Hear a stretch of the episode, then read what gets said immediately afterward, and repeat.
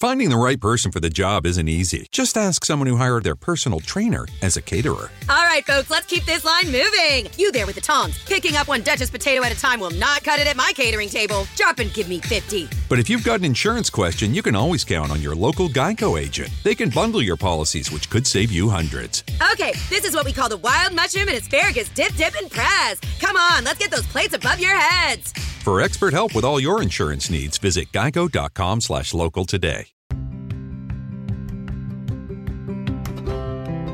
Sei all'ascolto di K Radio, un'emozione nuova.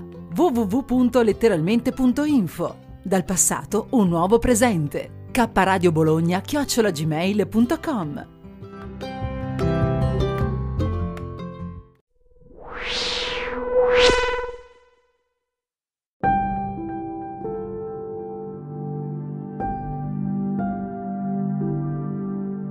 Tutto sul paranormale, con Anna. Buon ascolto di K Radio. Per informazioni K Radio Bologna chiocciolagmail.com.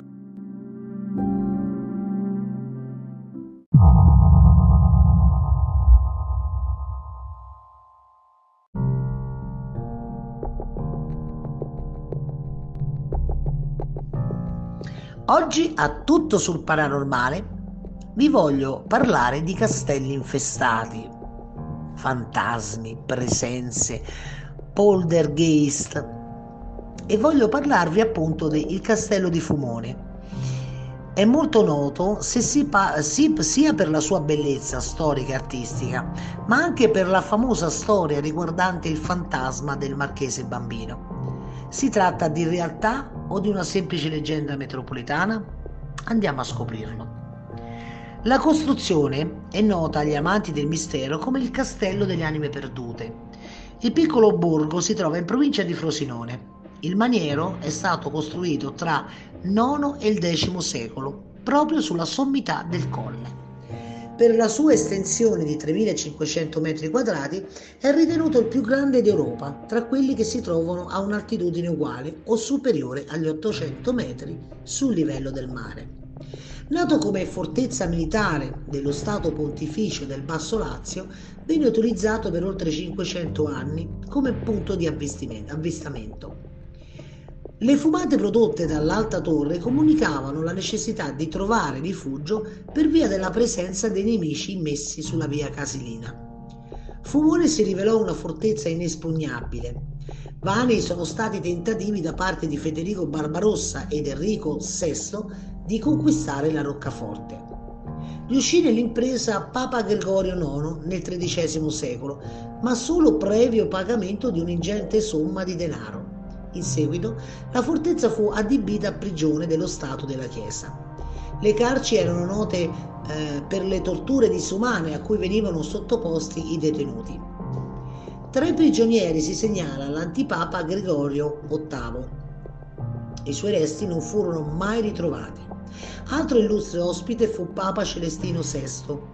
Venne rinchiuso per volere del suo successore Bonifacio VIII e morì tra le mura della prigione il 19 maggio del 1296, dopo quasi un anno di vessazioni. Era stato persino murato vivo.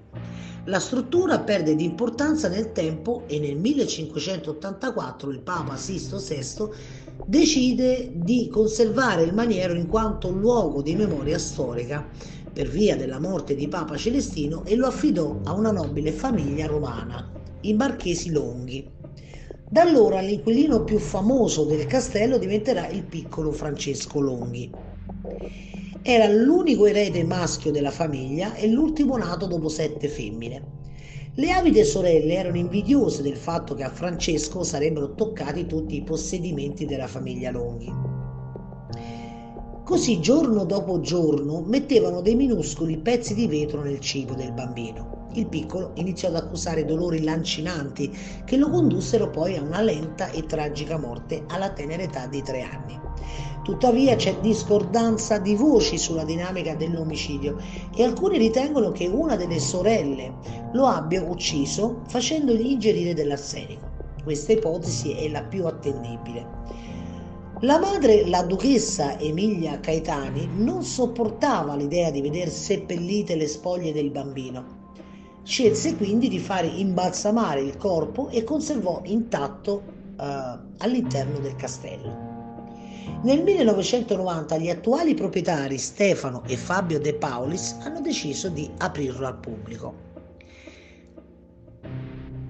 Le leggende e i misteri di Castello Fumone. Il corpo del piccolo marchese è tuttora rinchiuso in una teca. Pare che il medico autore dell'imbalsamazione morì subito dopo in circostanze poco chiare. Emilia Caetani avrebbe fatto ridipingere tutti i ritratti togliendo le immagini di gioia. Ad esempio, in un dipinto indossava una collana poi fatta coprire e un abito bianco che venne fatto ridipingere di nero. Si narra che dai sotterranei provengano urla e gemiti di dolore dei condannati a morti, le cui anime sarebbero rimaste intrappolate nel castello. Si pensa che i resti di Gregorio VIII siano stati occultati in qualche intercapedine della costruzione. Celestino V sarebbe stato assassinato. Il suo teschio presenta un foro grande come un chiodo. Pare che proprio questa fu l'arma del delitto. Si narra che poco prima della sua morte fu vista una croce splendente davanti alla sua cella.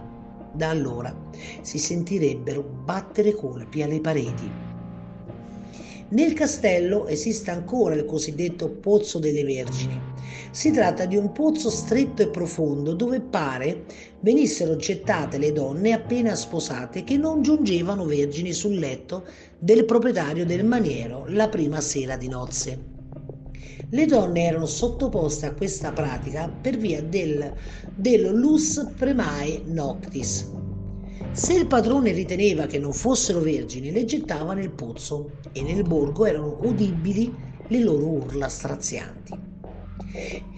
Il mistero più grande che avvolge il castello di Fumone è quello riguardante le oscure presenze che vi abiterebbero tuttora pare che sia infestato dal fantasma di Emilia Caetani e dal figlio, il marchese bambino Francesco Longhi.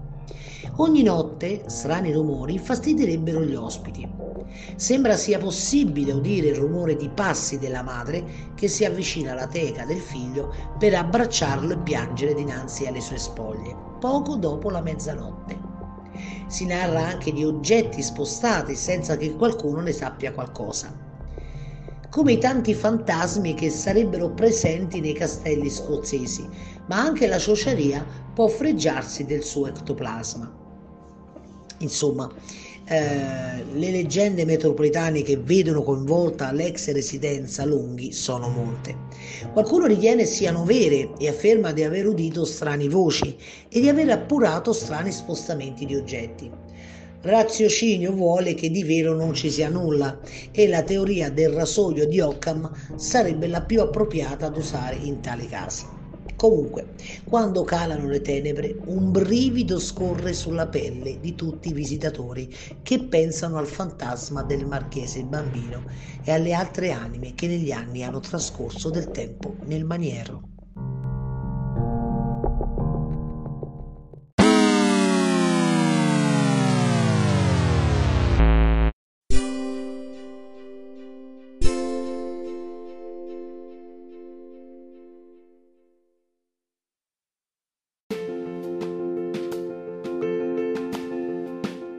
Emozioni e forti vibrazioni. Ascoltaci in diretta su www.letteralmente.info. K Radio è sempre con te. To show you how easy it is to file a claim with Geico, we hired a nature show host. In the native habitat of a suburban driveway, the poor victim of a broken windshield is left assessing his vehicle, utterly helpless. Well, not true. If he's got Geico, he can file a claim online, over the phone, or with his handy mobile app. But like a lone gazelle, he'll suddenly be left to fend for himself, awaiting his terrible fate. Nope. Geico will assign him a designated claims team to help him out too. So the gazelle gets his car fixed and everything. Wow, nature is so cool. Geico. Great service without all the drama.